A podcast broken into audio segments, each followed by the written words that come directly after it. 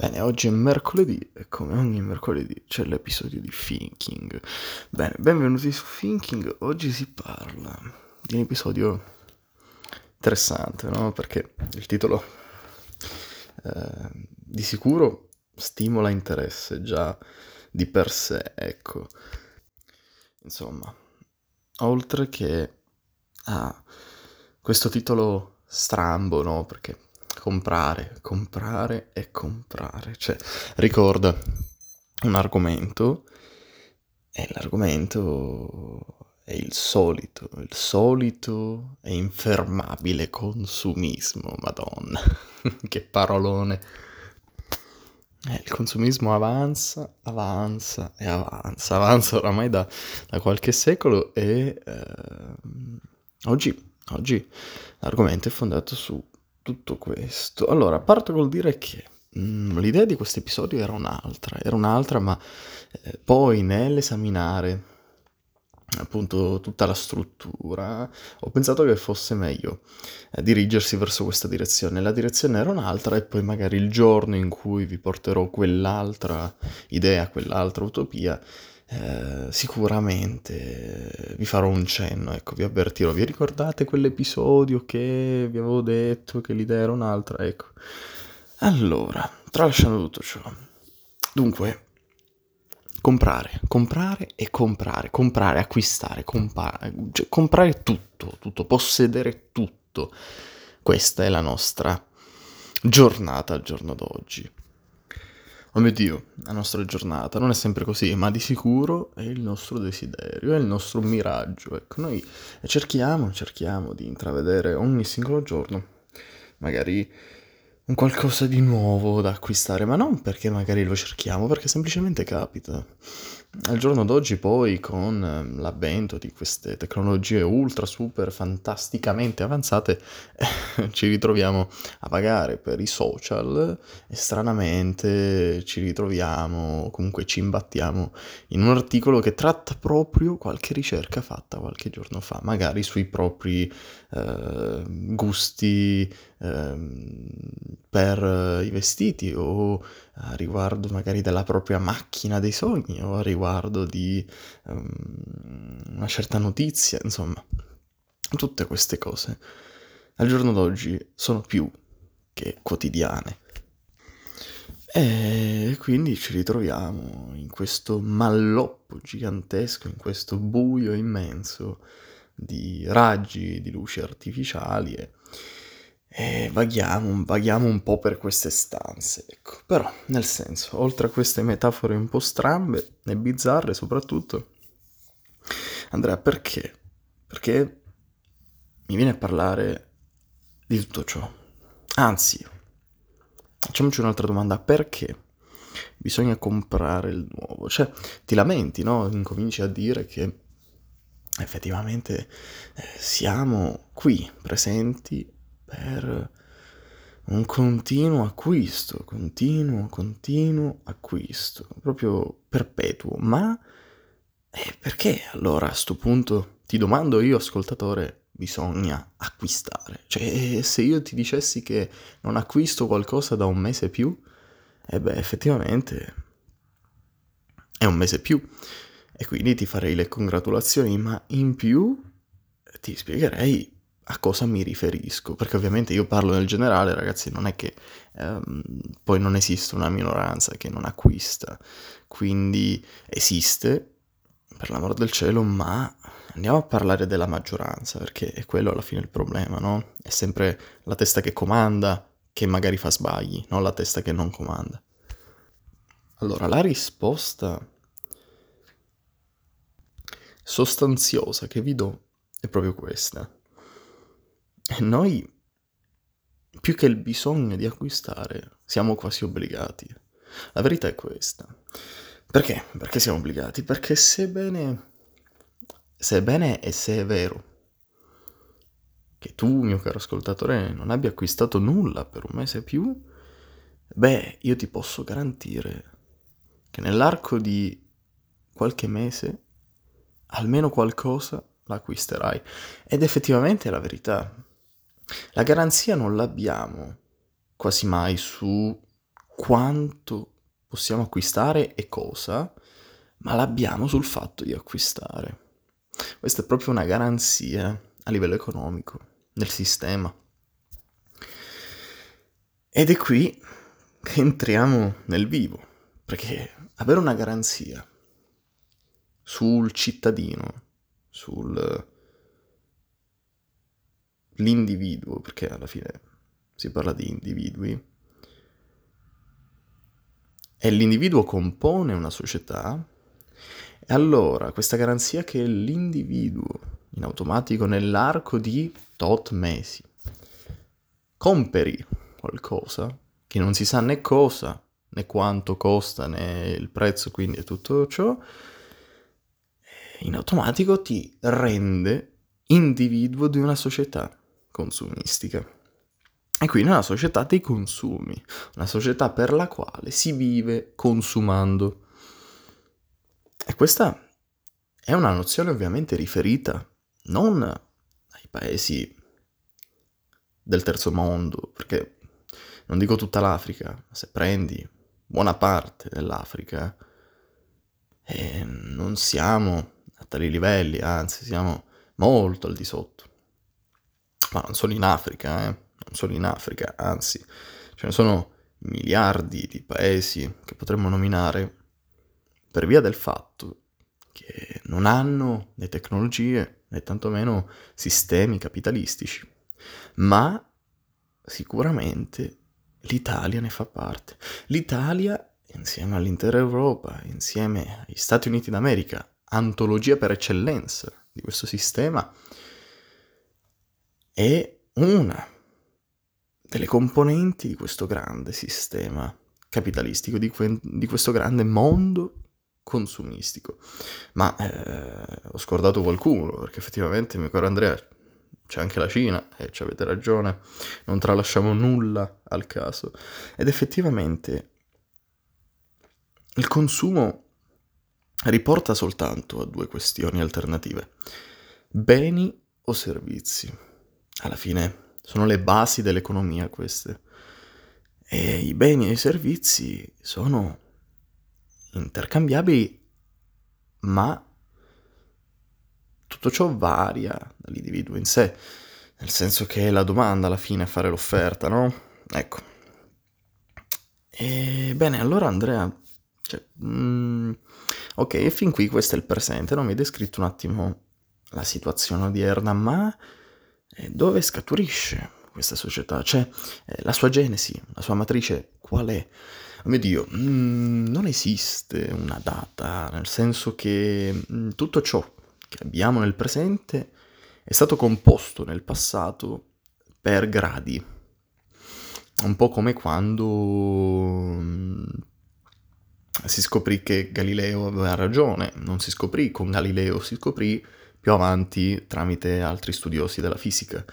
Ma eh, non solo questo potrei dire, cioè alla fine gli studi che vennero fatti in passato sono le fondamenta degli studi che ven- vengono proseguiti nel presente, cioè eh, la sociologia soprattutto da questo punto di vista è un qualcosa eh, di molto molto esemplare perché? Perché eh, la sociologia essendo nata nel XIX secolo barra sì, seconda metà del XVIII, è una delle materie che ha i suoi praticamente fondatori a distanza di 100 anni. E questo cosa rende? Eh, rende che eh, molti studiosi al giorno d'oggi, attualmente, eh, si procurano delle basi solide su cui indagare eh, nei riguardi di studi già precedenti. Quindi, che ne so, io riprendo una teoria studiata da Durkheim e la ricollego al giorno d'oggi scoprendo l'evoluzione e magari facendo o comunque realizzando anche una prospettiva sociale futuristica.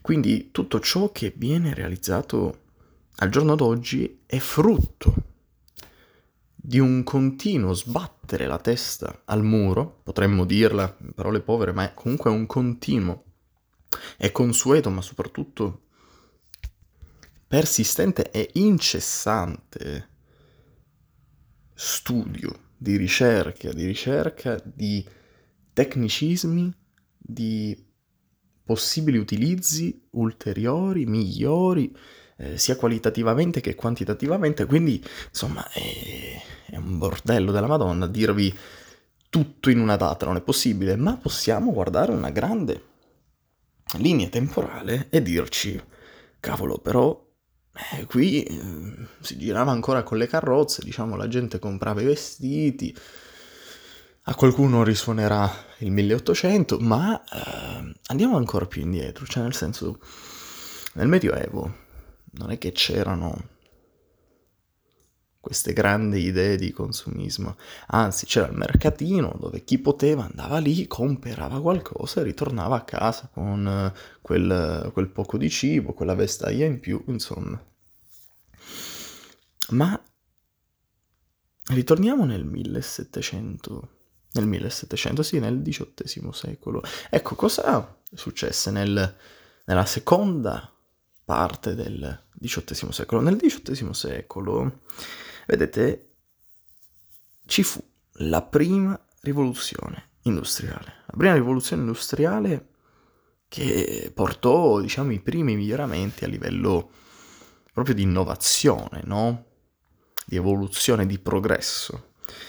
Questi miglioramenti furono adoperati e studiati per il sistema produttivo.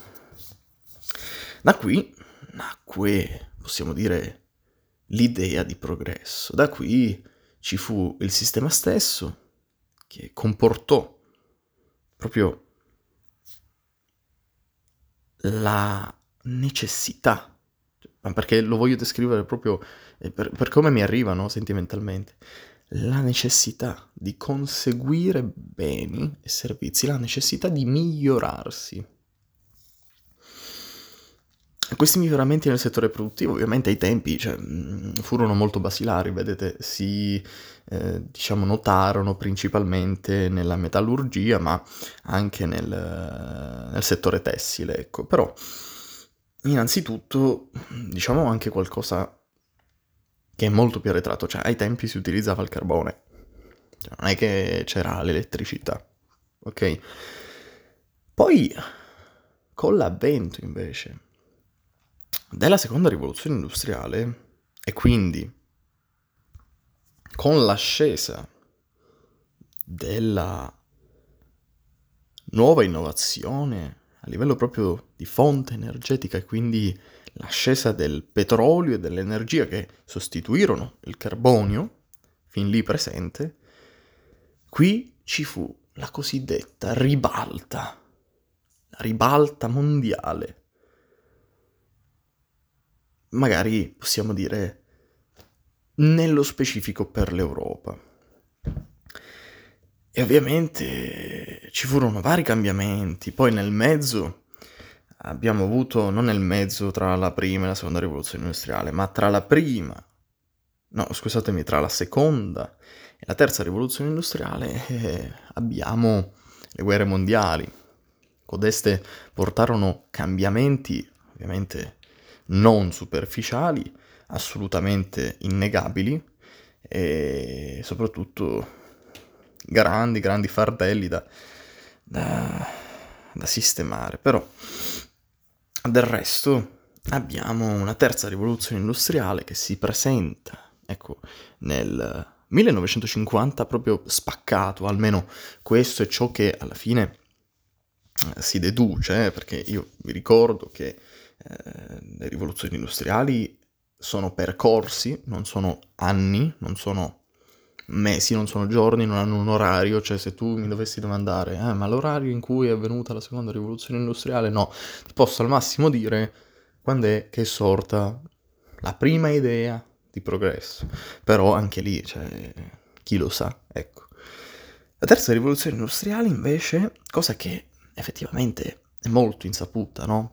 La terza rivoluzione industriale, ma Andrea, quale terza rivoluzione industriale? Io ne ho studiate due in storia. La terza qual è? La terza, eh, la terza è presente nel 1950 e è quella che ci rappresenta, è quella che ci rappresenta. Noi viviamo tutt'oggi nella terza rivoluzione industriale, eh, occhio, perché abbiamo l'entrata proprio la comparsa di nuove fonti utilizzabili come l'atomo, e quindi vi ricorda l'atomica, come il vento, e quindi le fonti rinnovabili, come l'energia solare, solare e quindi accostiamola alle fonti rinnovabili, ma soprattutto abbiamo un qualcosa che al giorno d'oggi non è in voga di più, dove miliardari investono continuamente, ed è la creazione dell'EA. Cos'è? È intelligenza artificiale. Intelligenza artificiale che al giorno d'oggi non è studiata di più ed è programmata per un giorno sostituire l'essere umano nelle facoltà meno richieste, meno, meno ricercate dallo stesso. Però, ahimè, non so, io sono un po' titubante su tutto ciò, non voglio aprire, cioè, se no dovremmo, dovremmo creare un altro episodio, però, insomma, restiamo un attimo sulla corrente. Ma poi abbiamo un'ultima, e forse la più recente, innovazione. Mi dico Andrea, c'è una quarta rivoluzione industriale? No, no, no, no, quarta no.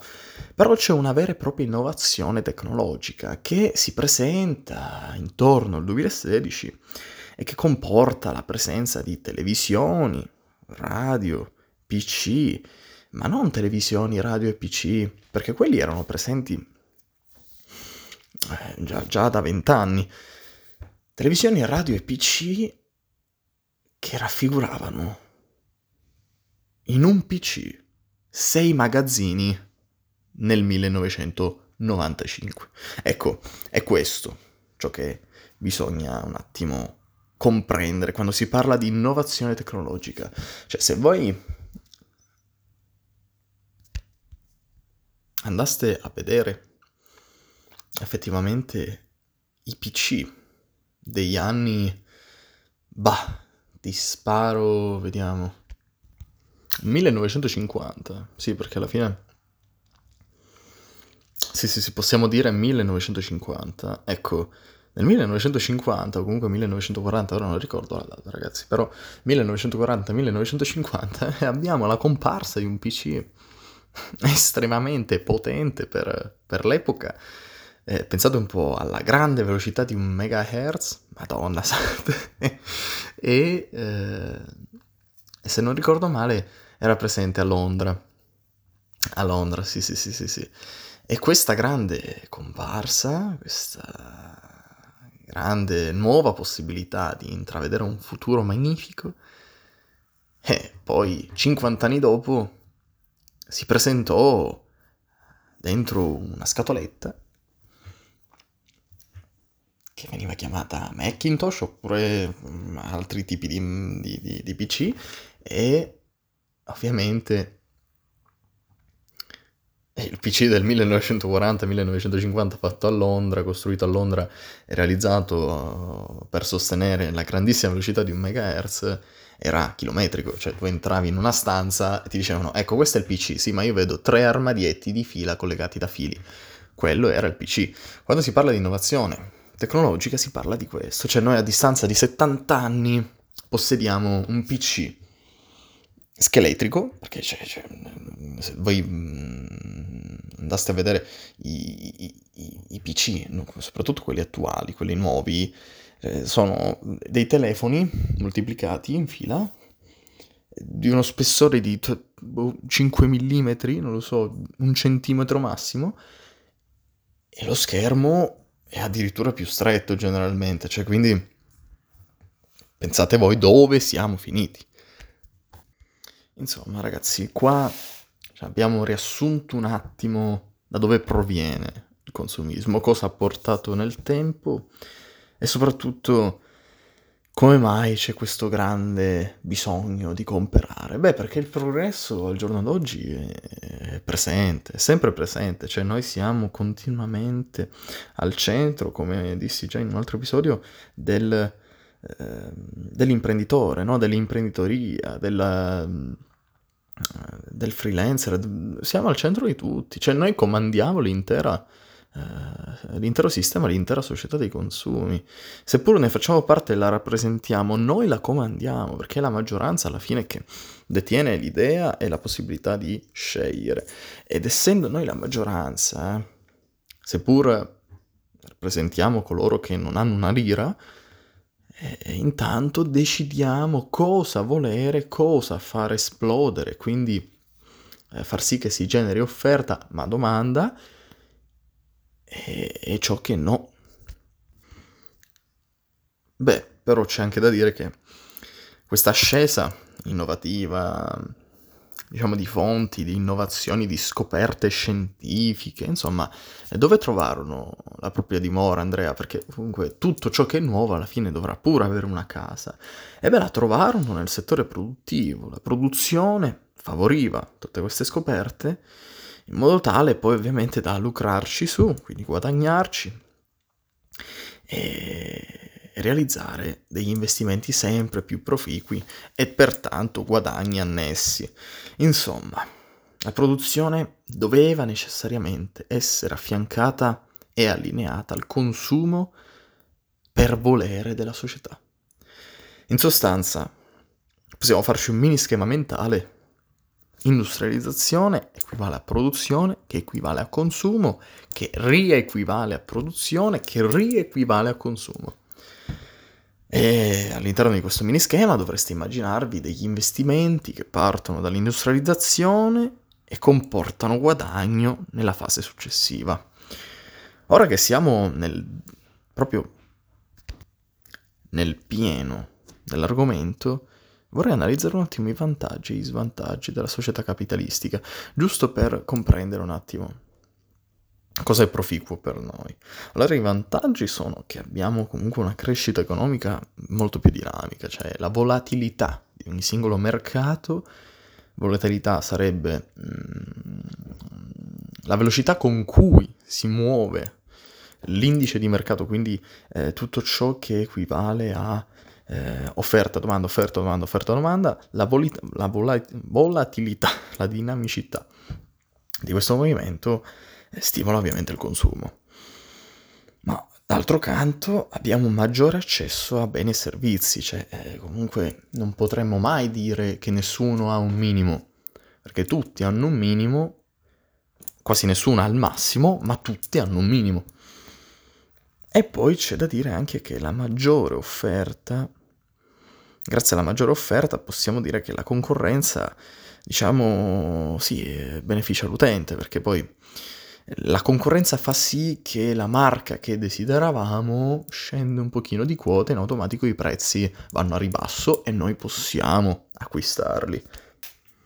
Poi gli svantaggi, insomma, non è che non siano presenti, anzi, eh, molti svantaggi riguardano proprio ehm, cosa un po' assurda, nel senso... Ehm, avete presente gli ambientalisti, no? tutti coloro che ultimamente stanno lanciando le zuppe ai quadri e poi si attaccano la mano con la colla? Ecco, eh, non hanno torto, nel senso che il sistema capitalistico è uno di quei sistemi che non tiene conto minimamente, e quando dico minimamente è minimamente, eh, degli aspetti contro l'ambiente. Ma minimamente, cioè non gliene frega proprio nulla. Per non parlare del riciclaggio e del riutilizzo di, di, di magari sostanze già utilizzate. Ecco, ehm, queste sono vere e proprie minacce all'intero sistema capitalistico, ma ovviamente eh, c'è un altro problema ancora più grosso, ovvero, Dio, un trip questa parola, l'obsolescenza programmatica, cioè ogni qualvolta tu compri un, un nuovo PC, un nuovo telefono, loro hanno già in testa il prossimo quindi in automatico il tuo diventa obsoleto, ovvero non adatto e non contemporaneo alla tecnologia attuale. Ovviamente tutto ciò fa sì che i prodotti abbiano una durata temporanea e che tu da, consumi- da, da, da consumatore abbia la necessità di comprare nuovamente il PC nuovo. Insomma, ragazzi, in una parola, siamo vittima, ma siamo anche coloro che possono scegliere, ma siamo anche coloro che seguono una mente e una mente soltanto, ovvero gli Stati Uniti d'America, per concludere con una parola. Buona, stop. 25 minuti, madonna santa. Vabbè. Noi ci vediamo venerdì con un nuovo episodio e vi saluto, vi auguro una buona metà settimana. E venerdì speriamo di fare un argomento un pochino più placato, un pochino più placato.